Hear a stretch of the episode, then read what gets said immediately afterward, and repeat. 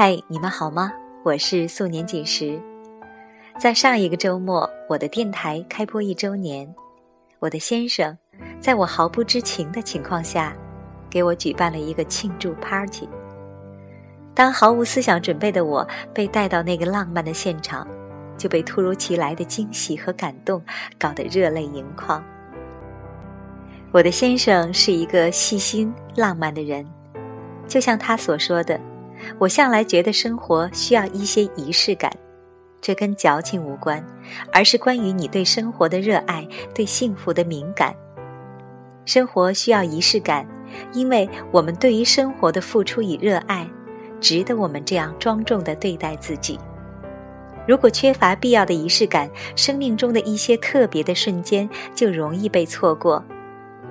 心不在焉的生活，自然就没有美好的瞬间。不能享受当下，又哪来的美好回忆呢？那么今天我就想和大家分享一篇文章：你无趣是因为少了一些仪式感。作者文人很二。前段时间看了《小王子》电影版，然后我又把圣埃克苏佩的原著翻出来温习了一遍。小王子驯养了一只等爱的狐狸，两人对于仪式感的理解颇为触动人心。小王子在驯养狐狸后的第二天又去看望它。你每天最好在相同的时间来，狐狸说。比如说，你下午四点钟来，那么从三点起我就开始感到幸福。时间越临近，我就越感到幸福。到了四点钟的时候，我就会坐立不安，我就会发现幸福的代价。但是如果你随便什么时候来，我就不知道在什么时候该准备好我的心情。应当有一定的仪式。仪式是什么？小王子问。这也是经常被遗忘的事情，狐狸说：“它就是使某一天与其他日子不同，使某一时刻与其他时刻不同。”是的，大多数时候生活的确是平淡无奇又匆匆忙忙，仪式感早就被人们轻易地抛入脑后。每晚下班回家，从冰箱里随便翻出来点食物，就凑合着一顿晚饭。忙着给孩子泡奶粉、换尿布，早就没了心思过什么纪念日。房间里到处是随意乱丢的衣物，周末宅在家里，连头发也懒得洗。生活被过成了一潭死水，我们还不停地抱怨它的无趣和无聊。而仪式感对于生活的意义，就在于用庄重认真的态度去对待生活里看似无趣的事情。不管别人如何，一本正经、认认真真的把事情做好，才能真真正正发现生活的乐趣。就像一位智者说的：“你千万别想在麦当劳旁边的十字路口找到上帝。”是啊。一个敷衍了事、平淡无趣的态度，怎么能期待拥有一个趣意盎然的生活呢？有一回，我跟着小姨和小侄女去听一场小型音乐会。出发前，小姨硬是要求我换上正式的小礼服。我笑她小题大做。小姨有点生气地说：“你能不能给我认真点，有点仪式感？”就你这个穿破牛仔的态度，能好好听一场音乐会吗？等到音乐会中途，我才发现小姨的话没错。我附近好几个着装随意的孩子已经开始东倒西歪、窃窃私语，甚至小打小闹了，而那些和我小侄女一样穿着礼服的孩子，却正襟危坐，投入认真的欣赏。和身边同样盛装出席的父母一样神采奕奕。你看，生活本身就摆在那里，它呈现出什么样，完全取决于你自己的心态。仪式感能唤醒我们对内心的尊重，因而也能去尊重生活。因为一场仪式，很多时候是给自己一个契机，去迎接一个全新的开始，或是郑重告知自己正式与一段过去决裂。去年夏天，给一位新婚闺蜜当伴娘，前前后后帮着张罗了好多事宜，深感准备一场婚礼的操劳。仅仅是婚纱的挑选，就涉及到面料的好坏、腰线的差别、样式的设计，反复试穿、修改与定做。而伴娘服的确定，需要挑几位伴娘都有空的时间一同试穿。还有请柬的设计、教堂的确定、婚宴的试吃、蛋糕、乐队、摆花等等，都要在下班时间和周末一一操心，简直是一项浩大的工程。然而，在婚礼当天，当我看着闺蜜伴随音乐款款走向教堂，由父亲托付给丈夫，在教堂中央彼此宣誓、交换戒指的那一刻。我突然理解，之前所有为仪式的付出都是必要的，都是值得的。人们需要仪式感来表达内心的庄重与情感。你身着婚纱，许下誓言，交换戒指，在觥筹交错里切下幸福的蛋糕。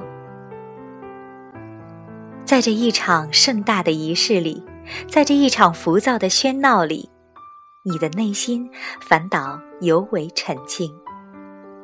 你比任何时候都清楚，在盛大的喧闹以后，你的人生将与过往截然不同。这一刻，是与过去的认真告别，也是许自己一个充满希冀的开始。我们之所以需要婚礼、毕业旅行、散伙饭等等仪式。就是需要仪式感来给自己未来的开始赋予新的意义，或者让自己和过去做一个正式的告别。其实我们都知道，明天早上醒来，一切还是一样，上班高峰的地铁还是会拥挤不堪，早点摊的味道还是那样一成不变，孩子还是会在夜里哭闹，工作和作业还是会落成一堆。只是我们需要一个仪式，需要一个可以说你好、说再见，一个可以光明正大跟过去去决裂，一个似乎可以逼着自己做一些改变的时刻。很喜欢村上春树创造的一个词“小确幸”，指微小而确实的幸福，持续时间三秒钟到一整天不等。村上列举过好多他的小确幸：一边听勃拉姆斯的室内乐，一边凝视秋日午后的阳光，在白色的纸糊拉窗上描绘树叶的影子；在鳗鱼餐馆等鳗鱼端来时间里，独自喝着啤酒，看杂志，闻刚买回来的布鲁斯兄弟棉质衬衫上的气味和体味它的手感。在我看来，所谓的小确幸，很大程度上就是对待生活的一种仪式感。一贯认真有趣的态度对待生活里看似无趣的小事，体悟到生活本质中小小的不易被发掘的乐趣。这让我想起影片《小森林》的女主角柿子。因为不适应东京的喧闹生活，他留在了故乡小森。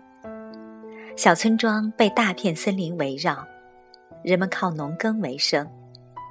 柿子每天自己种植、收割，而时节和心情决定今天要做的食物。阴雨连绵的冬日，就用火炉的余温烤制温香暖糯的面包。凉爽的秋天，在收割之际，捣好捡来的山核桃，做一份香喷喷的核桃饭便当。酷暑当头的夏季，就在忙完农活的傍晚，做一锅冰镇的米酒。掉落一地的果实，只能慢慢腐烂；拼命长大结果，到头来却覆水东流。好可怜，把你们做成果酱吧。于是，影片里的柿子采下一竹篓的胡颓子，洗净捣烂，花很长时间一一去籽，称重放糖，慢慢煮干，并去除浮沫，最后冷却装罐。然后挑一个美好的清晨，面朝院子坐着，认真的摆好一杯红茶。一小盘吐司，一瓶果酱和一碗汤。他用木勺将果酱慢条斯理的在吐司表面涂抹均匀，一本正经的对自己说：“我开动啦。”最后心满意足的咬上一口，自顾笑出了声。然而，你大概想象不到的是，柿子。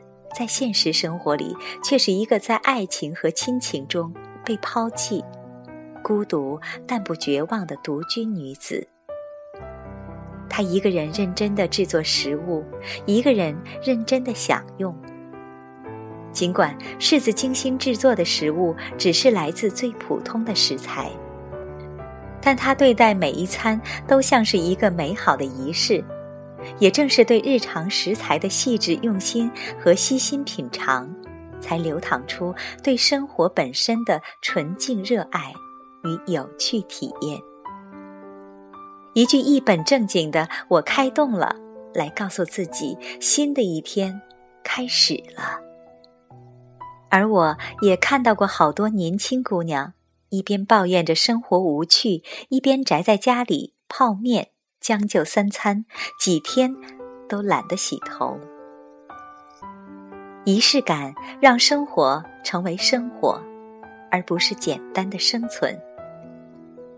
就像王小波说的：“一个人只拥有此生此世是不够的，他还应该拥有诗意的世界。”每天清晨，为自己的办公桌上的空瓶换上一束鲜花。认真的给咖啡拉花，给蛋糕饼干摆盘，一个人好好的享受周末暖阳里的下午茶。每周抽一天时间为自己做一顿饭，将洗好的衣服、床单晒在阳台，把家里打扫得干干净净，再换上一种新的香氛味道。就像村上说的：“如果没有这种小确幸。”人生只不过是干巴巴的沙漠而已。为你分享的这篇文章，你无趣是因为少了一些仪式感。听完这篇文章，你会不会去洗一个清清爽爽的澡，涂上面霜，喷上香水，然后拥着有太阳味道的棉被，进入梦乡呢？我是素年锦时，晚安吧。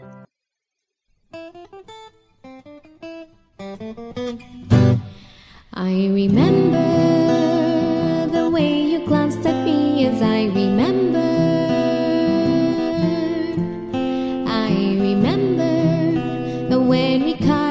bird.